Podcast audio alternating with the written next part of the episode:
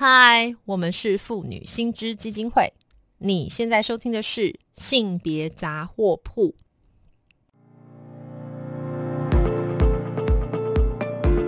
从新闻看性别。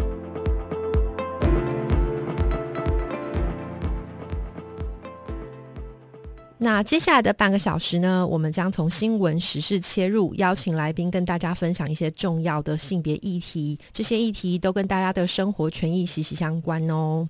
那呃，今天呢，我们要谈的哈，还是主要针对一个，我想最近尤其在疫情当中哈，大家都非常在意的一件事，也就是我们身边有很多需要呃特殊的照顾的所谓的家庭照顾者的困境哈。那呃，就是其实大概大家看到新闻里面。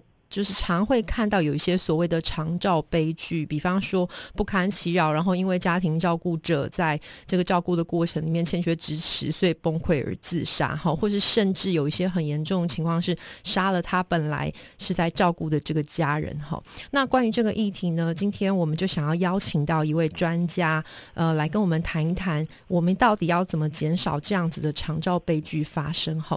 那所以呢，今天我们邀请到的呢是家庭照顾。者关怀总会的副主任张小婵，张副主任来跟大家分享一下相关的议题。Hello，小婵。Hello，主持人好，各位听众朋友大家好。小婵很高兴今天又能够呃邀请你来跟我们谈谈这个很重要的议题哈。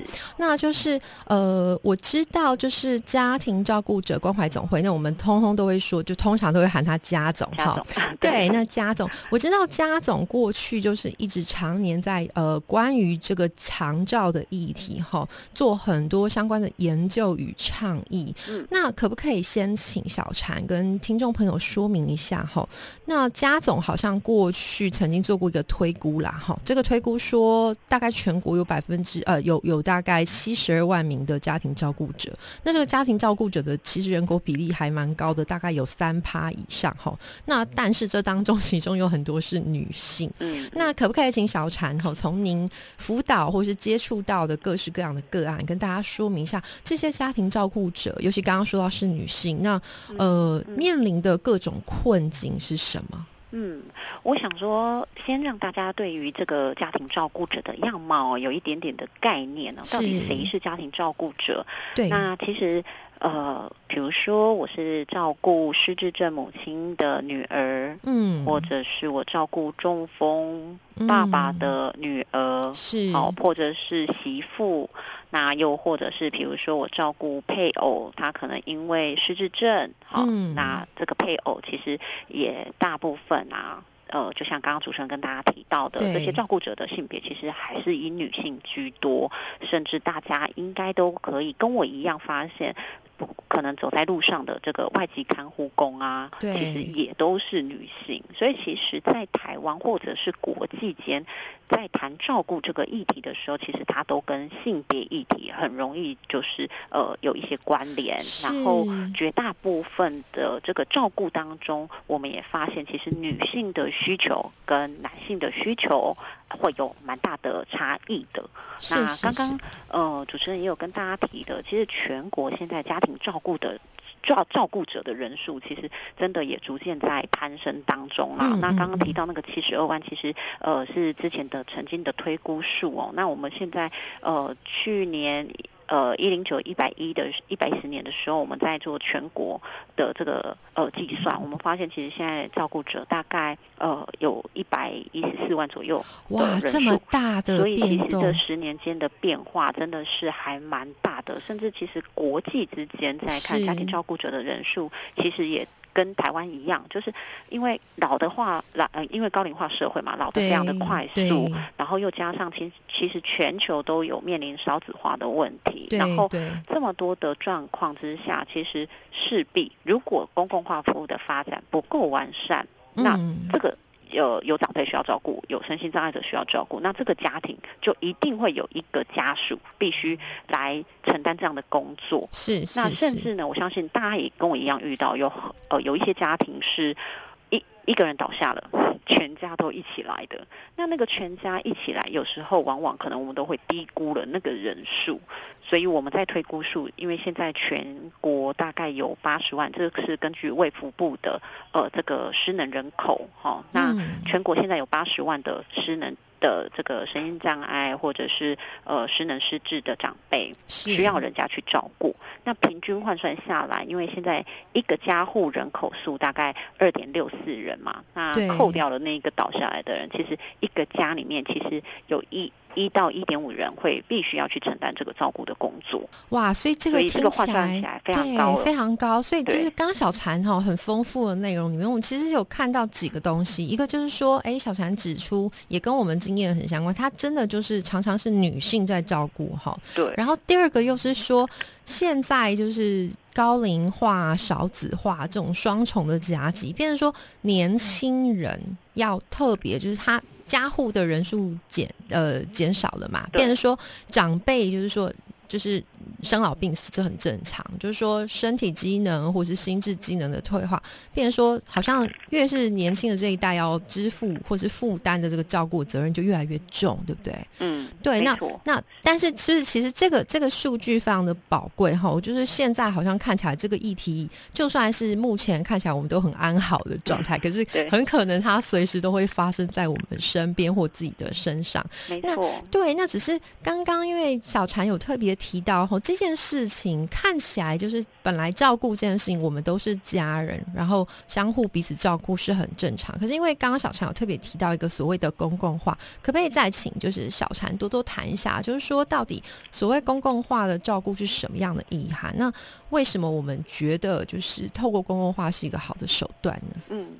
呃，简单来讲，我想要先问问听众朋友，你想想看，你觉得照顾，当我们家有长辈老了，或者我们家有身心障碍者，那我们这些亲人的照顾问题，你觉得照顾这件事情到底是国家的责任，还是家庭的责任？嗯，对。嗯，那为什么要提？为什么要请大家来想这一件事情？其实，我想大家跟我一样都能感受得到，我们现在真的生的越来越少。对，像我。我我现在三十多岁，要四十岁了。然后我们这一辈的年轻人，其实在这个阶段，我就是要努力的工作赚钱养家。对。那我们这一辈，这个在这个年龄层的我们呢，手足其实远不及我的爸爸妈妈那一辈。哦，对对对。所以你看，我的手足，我可能只有两三个人，然后或者一两个人，能够有四五个手足的，真的是非常非常少数。所以跟以前大家庭是不一样的。对对。那在这样的家庭结构变迁的情况之下，能够家庭能够来承担这样的一个照顾责任的，呃，这个呃能力，或者是呃经验，或者是说这整个呃财力人力的分配上面，其实都会影响着这个呃家庭里面的运作。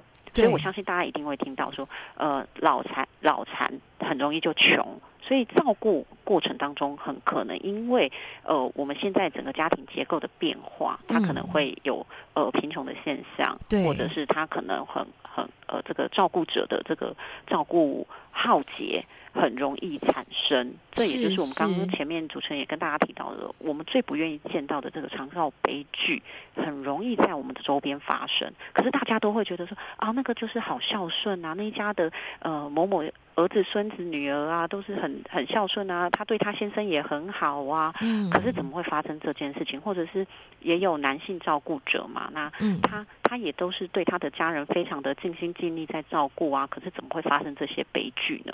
对。他已经到了一个一个顶点，他已经到一个临界点了。所以过去其实我们针对家庭照顾者遇到的一些困境，我们也做过了一些研究。嗯，我们就发现说，照顾者其实他来自于几个面向，包括是说他的这个照顾压力其实是很难去调试的，是因为他的家人还在。对，他如果想要休息，他离开，他的家人怎么办？对啊，其实他就是一个，就是跟我们呃，就照顾小朋友，可能还会看到他成长，对不对？可是当今天照顾的是长辈，他的情况可能是呃越来越糟糕，比方越来越恶化。可是这个工作却是二十四小时不间断嘛？对啊，所以就像我常常去分享，跟大家开玩笑，我想说，对，哦，我我我奶奶阿妈跟我讲说，嗯啊，我想要上十二半夜十二点，如果跟我讲说啊，我要被开来棒棒球之类，对哦，好，我们就要去扶他起来。对啊，啊，可是我不能跟他讲说，如果是其他的工作者的话，对他还可以跟他讲说，我下班了。但是我是我我我我身为家属，我没有办法去跟他说我下班了，阿妈我好班呢。哎呀，这么不习惯呢，我被休困了。有，我很难去休息。那在那个照顾的过程当中，其实有很多很多的压力，他可能没有办法好好的睡觉。对。然后他可能有很多的情绪，他可能呃想要抱怨也好，或者是说他这个这个呃挫折感也啊焦虑感是很高的这个情绪面的部分，他可能没有人可以听他诉苦，没有地方可以调节。是。然后或者是说，我们也遇到呃这个照顾没有替手的状态。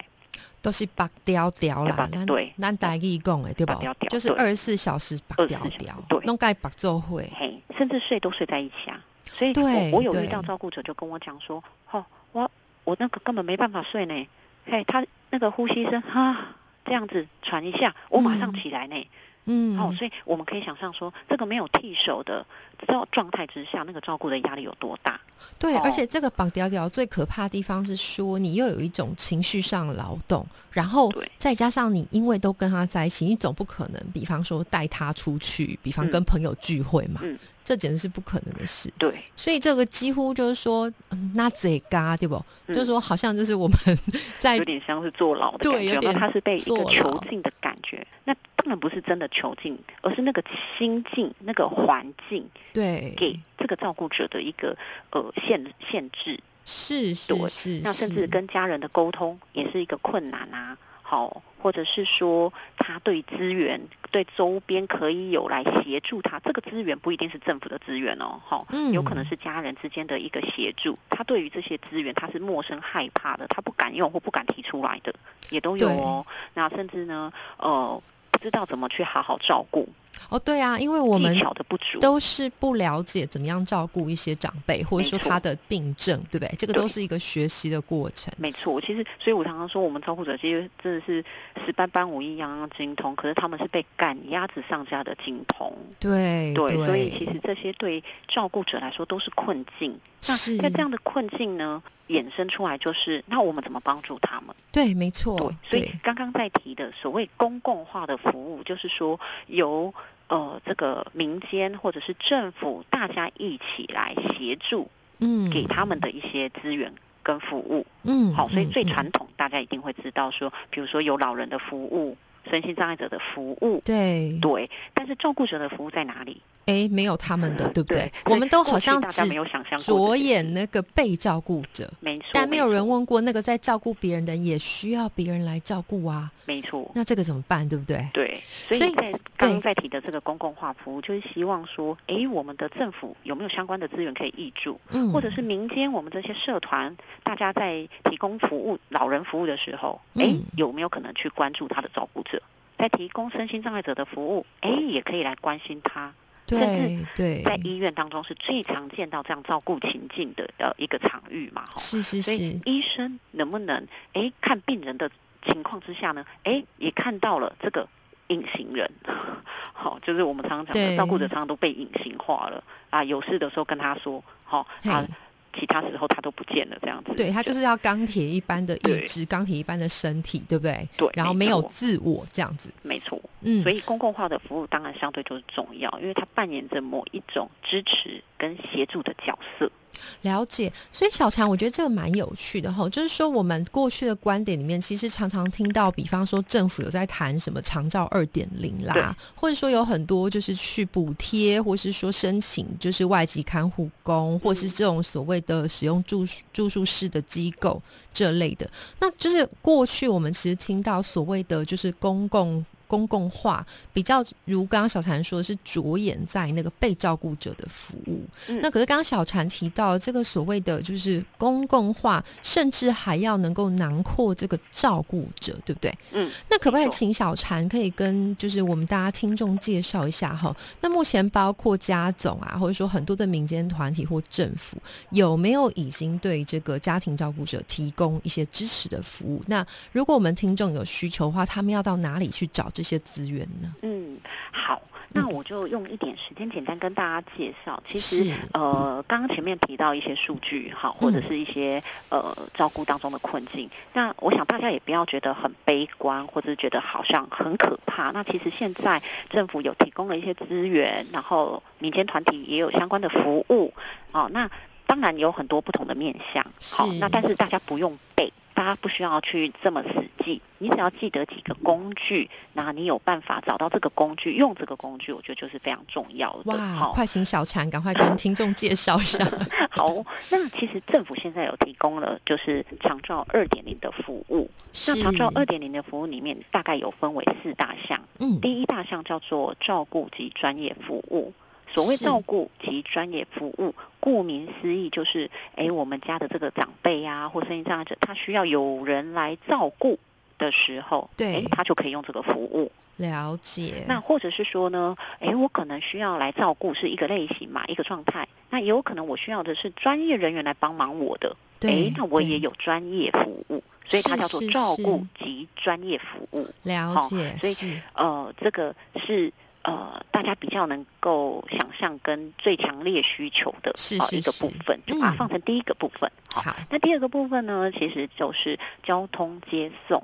那什么叫做接通交通接送呢？其实就想呃，大家就可以想象啊，长辈常常需要去就医啊，可是他坐着轮椅，我们家的私家车不好上下。对，那呃，政府现在有所谓的富康巴士，或者是长照专车，或者是爱心巴士，各个县市有点名称不太一样，好，但是就是一个呃，像面包车那样子一个箱型车哈，可以让我们的长辈好，或者是坐轮椅的这些呃障碍朋友，他是可以很轻松的、自然的上到这个呃车子上面，然后他会带着我们的呃这个失能者到可能医院。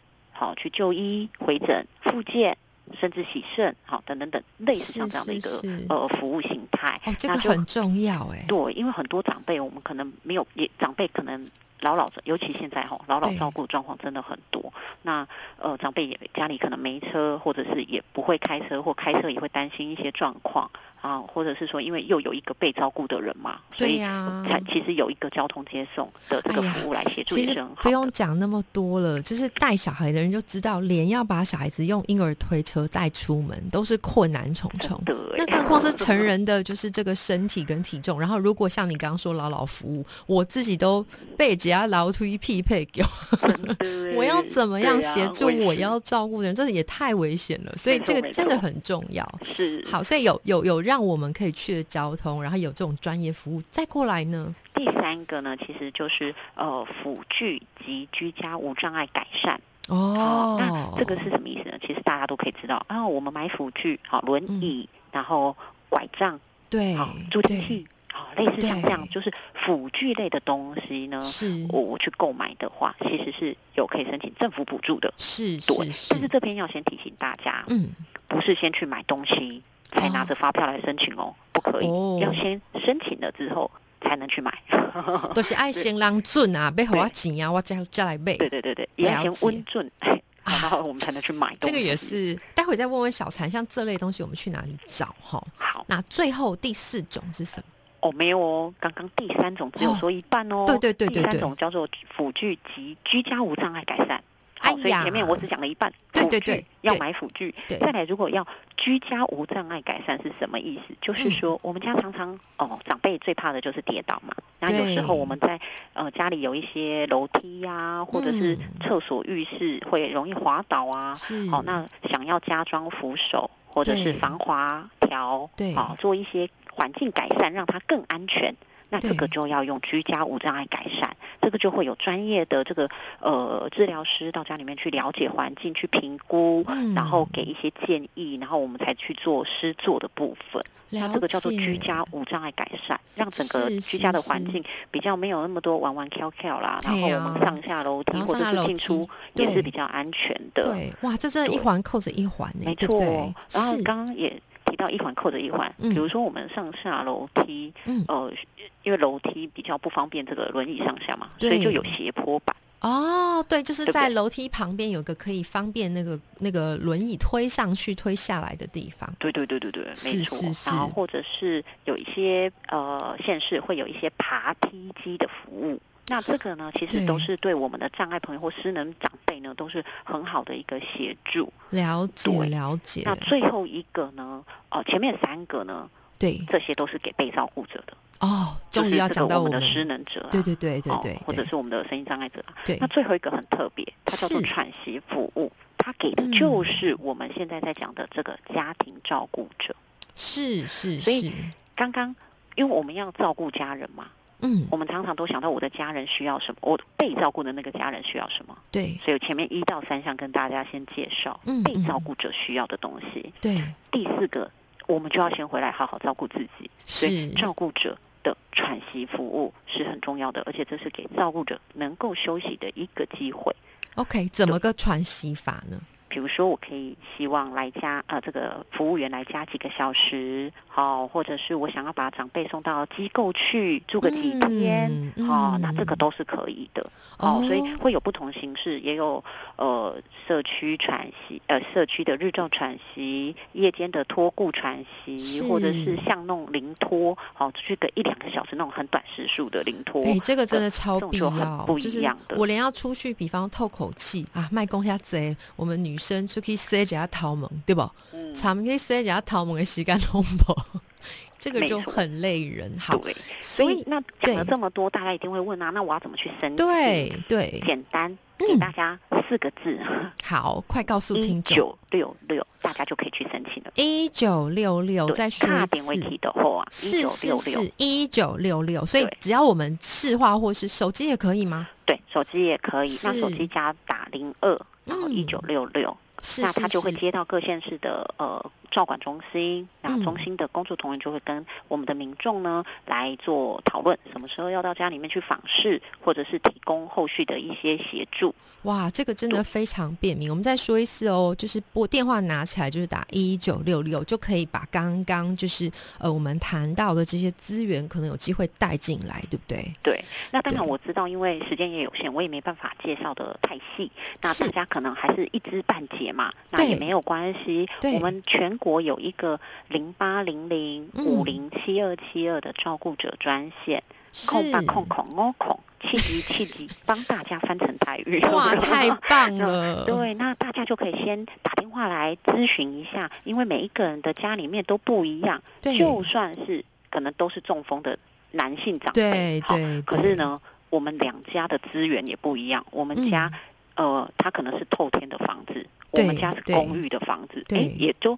使用的服务方式也都会有一些不太一样的部分，那这些就需要透过专业的社工伙伴来跟大家做一些咨询跟协助，引导大家去申请到适切的服务，不然大家可能会茫茫大海里捞针啊，哇，捞不出针来。这个有点像加医科的医师，对不对？我们先来帮你在挂号之前做一个初诊。断，对，初诊才不会说哇，我转来转去，我都不知道转到哪去，对，头都昏了还找不到东西，哇。所以照顾者之这个专线呢，就提供给大家来去做一些参考，甚至呢，呃，这个我们照顾者专线的伙伴呢，也会帮大家去找到适合你的。好，因为我们刚才谈的都是照顾者嘛，照顾者有很多困难，有很多压力，那你怎么去舒压？你怎么找到你的公共化服务？那我们这个照顾者专线的社工伙伴就会先听你的故事，你的问题到底在哪里？对，先找出问题点。然后我们去协助你找到适合的服务，甚至也找你的服务。刚刚我们讲的那个服务是家人的服务，对对，找家人的服务。那同时也找你照顾者的服务。那让我们这个。呃，不管是从政府提供的服务，或到民间提供的这些服务，我们大家都可以把它整合在一起，去帮助一个家庭，而不是像过去一样只看到哦，老人家有需要，身心障碍者有需要。我们现在更关注的是我们的这个辛苦的照顾者，嗯，他们也能够有这些公共化的服务，也需要我们的关心跟支持。哇，所以就是这个大原则叫做我们照顾别人的同时，也不要忘记照顾自己，对不对？没错，没错。对，所以。今天小禅真的提供我们非常有用的资讯。那我再重复一次后，刚刚小禅谈的这一支是家总的这个所谓的家庭照顾者关怀专线，对不对？是。电话再重复一次是零八零零五零七二二七二，对不对？对，哇，这个真的非常有帮助。那今天真的时间的关系，我知道我们家总其实也跟法律辅助基金会其实有合作，推动一个这个家庭照顾协议 DIY。那今天真的没时间了，不过我知道我们是不是可以从网络上去下载到相关的资讯？可不可以请就是小禅最后跟听众谈一下这个大概最简单的概念是什么？其实刚刚因为跟大家说了很多很多资源是呃我们听众朋友可以来使用的，但是我相信大家一定会面临到可能有手足或有其他亲人，也可能对资源不是那么清楚，或者是怎么来去做照顾安排，把它。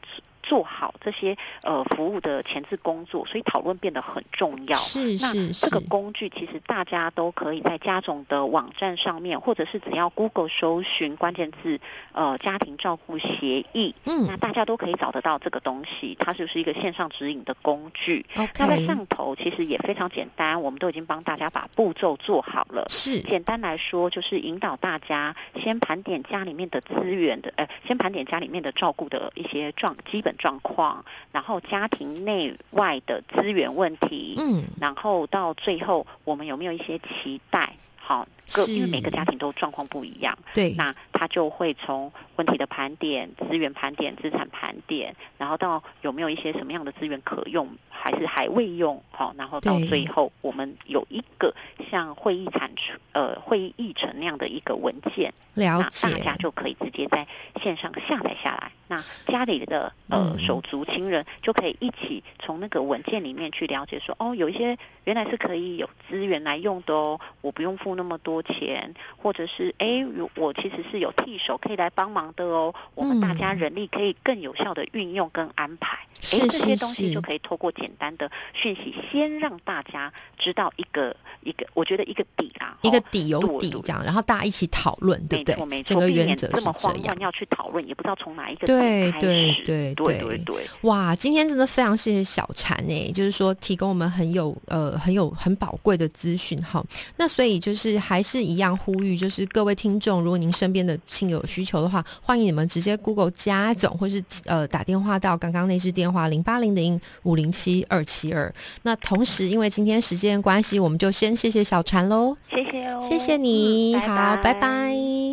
那如果听众朋友对于今天谈到的各个议题，甚至是性别性别议题也有兴趣的话，可以到家总或是我们妇女新知基金会的脸书粉专按赞追踪，也欢迎小额捐款支持我们，一起来争取权益。